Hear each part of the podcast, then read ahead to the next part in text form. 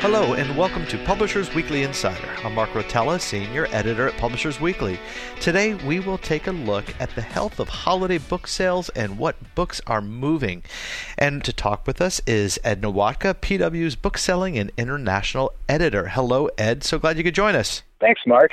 This is about an article that is just up uh, that you've written on holiday book sales. And so how have they been so far? People are really optimistic. For the most part, sales have been strong across the country. Obviously, there are going to be a few exceptions here and there, depending on weather, uh, the college occasional college football game getting in the way. But overall, people are very optimistic that it's going to be a really good holiday season for sales. There are a few challenges, though. Some that we definitely should should pay attention to going forward. Before we get to the challenges, I want to see what books are moving, and I'm just judging by the title of your uh, of your article. Becoming is one of them. Who wrote Becoming again? I think I'm a little confused. No, it's it is by far the biggest book of the year, um, which is gratifying to see because it would have been a shame if one of the uh, the Trump. Screed novels, anti-Trump nonfiction books, would have won out. It's nice to see Michelle Obama's, you know, Becoming, which is a is altogether optimistic and more upbeat in tone uh, than something like, you know, Fire and Fury uh, would have been. Uh, it's nice to see that that's going to land under more and more Christmas trees and Hanukkah menorahs and and other holiday celebrations this year. So, yep. It's Michelle Obama's Becoming is the is going to be probably the number one book of the year. And you, you talk to a lot of booksellers. I mean, this is throughout the country. We're not just talking the uh, the coasts uh, or elsewhere. You bet. I mean, I live in Texas, and my local bookstore, Brazos Bookstore, uh, they sold they're selling ten copies a day of it. Mind you, Houston votes liberal, but uh, votes Democratic. But you really are seeing this just all across the country, um, by and large. People are just really excited about it. Um, she's very well liked. The book is very, very articulate. And I think, um, I, again, people are gravitating more towards some positivity during the holidays than some of the some of the doom and gloom that was so popular earlier in the year, particularly when it comes to political books. Um, you're seeing that also because a lot of the humor books are, are are really picking up, too, the political humor books that are out there now, too. So that's that's kind of fun. Well, so what other books are uh, selling that are um, kind of pushing things and making this a good holiday season for booksellers, independent and, and otherwise? Well, I think one of the one of the the late indicators of, of what's going to sell is often that New York Times list that comes out this time of the year where they name their top ten books of the year. That usually pushes the needle on uh, on quite a few titles. Uh, P W's own Best Books of the Year list is also helps get people's attention, and it's something that I think everybody should definitely take a look at. Some really great titles on that. As far as fiction goes, you know, the big the big sellers at this time of the year are often uh, kids' books because people tend to focus on, you know, buying for children. In which case, if you're looking at our children's best-selling, uh, the best-selling titles at children's stores, you're really looking at uh, the latest Wimpy Kid, which is called Meltdown. You're talking, uh, Dave Pilkey has a new book out. He's very popular, as does, you know, the latest uh, J K. Rowling, the fantastic, the latest um, in the Fantastic Beasts series is out. And those are really, really, really big hits. As far as adult fiction goes, I don't see one particular clear winner. A lot of people at this time of the year will look to prize lists, so I think you can look at something like Les, uh, Andrew Shangreer's um, Pulitzer Prize winner from this year, which is doing very well at, for example, the Boulder Bookstore in Colorado. They say it's doing better than most Pulitzer winners have in the past. That's one example of the type of book. Um, people are certainly also looking for that one big dad book. Um, and this year, that seems to be eluding booksellers a little bit, which is okay. It just means that more and more uh, authors are going to get, uh, you know, get some attention.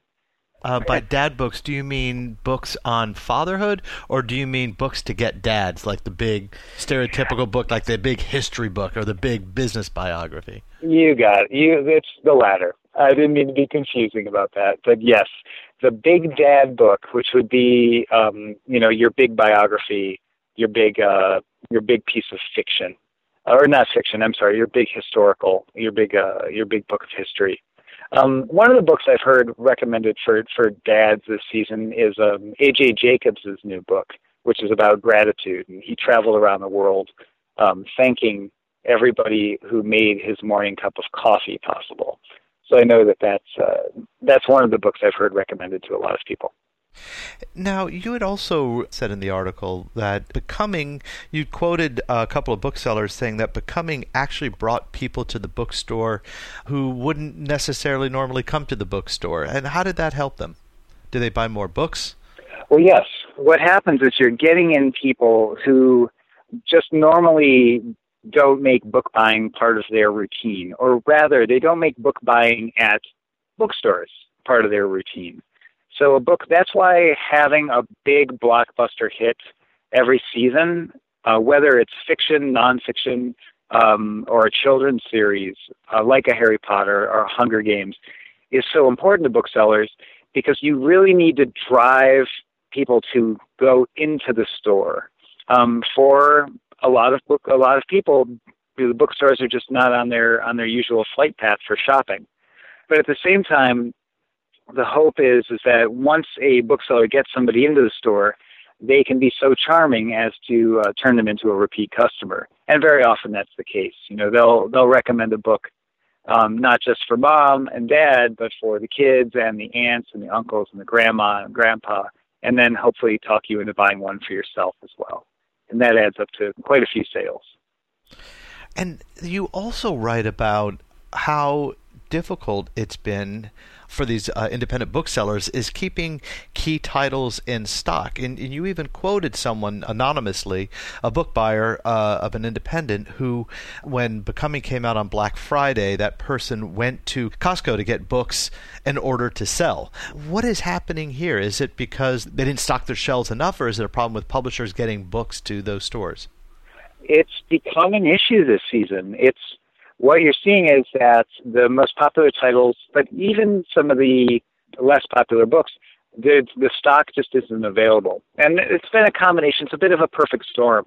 Um, there's been a lot of consolidation in the printing industry, which means that when you want to get a book reprinted, it takes longer and there's less uh, facilities available to you to do that. Uh, publishers have got very conservative with print runs this year, in part because the price of paper shot through the roof, which made printing books more expensive. And I think if you're a discerning book buyer, you'll notice that on certain types of books, the quality of paper can be lacking, frankly, because people have gone to cheaper alternatives for paper stock to make up for that. Um, you know, they, they didn't budget for higher paper prices, so they had to go with cheaper stock because they didn't want to blow their budget.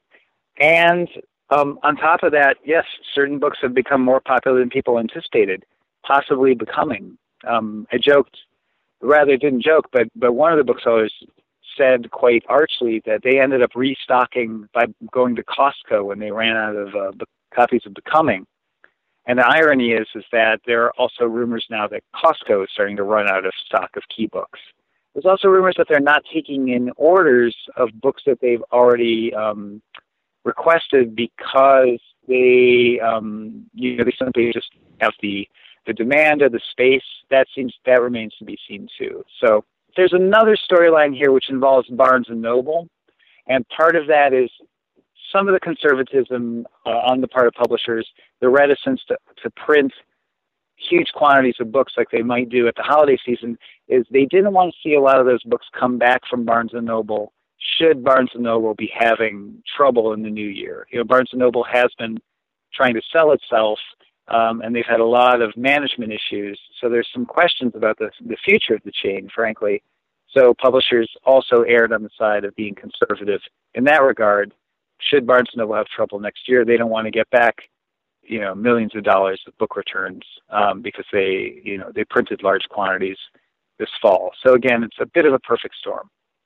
You write that, uh, you report that between uh, Black Friday through Cyber Monday, uh, places like Little City Books in Hoboken and Denver's Tattered Cover, they were up, the sales were up nine, ten percent, which was the best in the last five years. Is it because of Becoming? Is it because, you know, I wonder if people are just starting to buy books, different kinds of books now.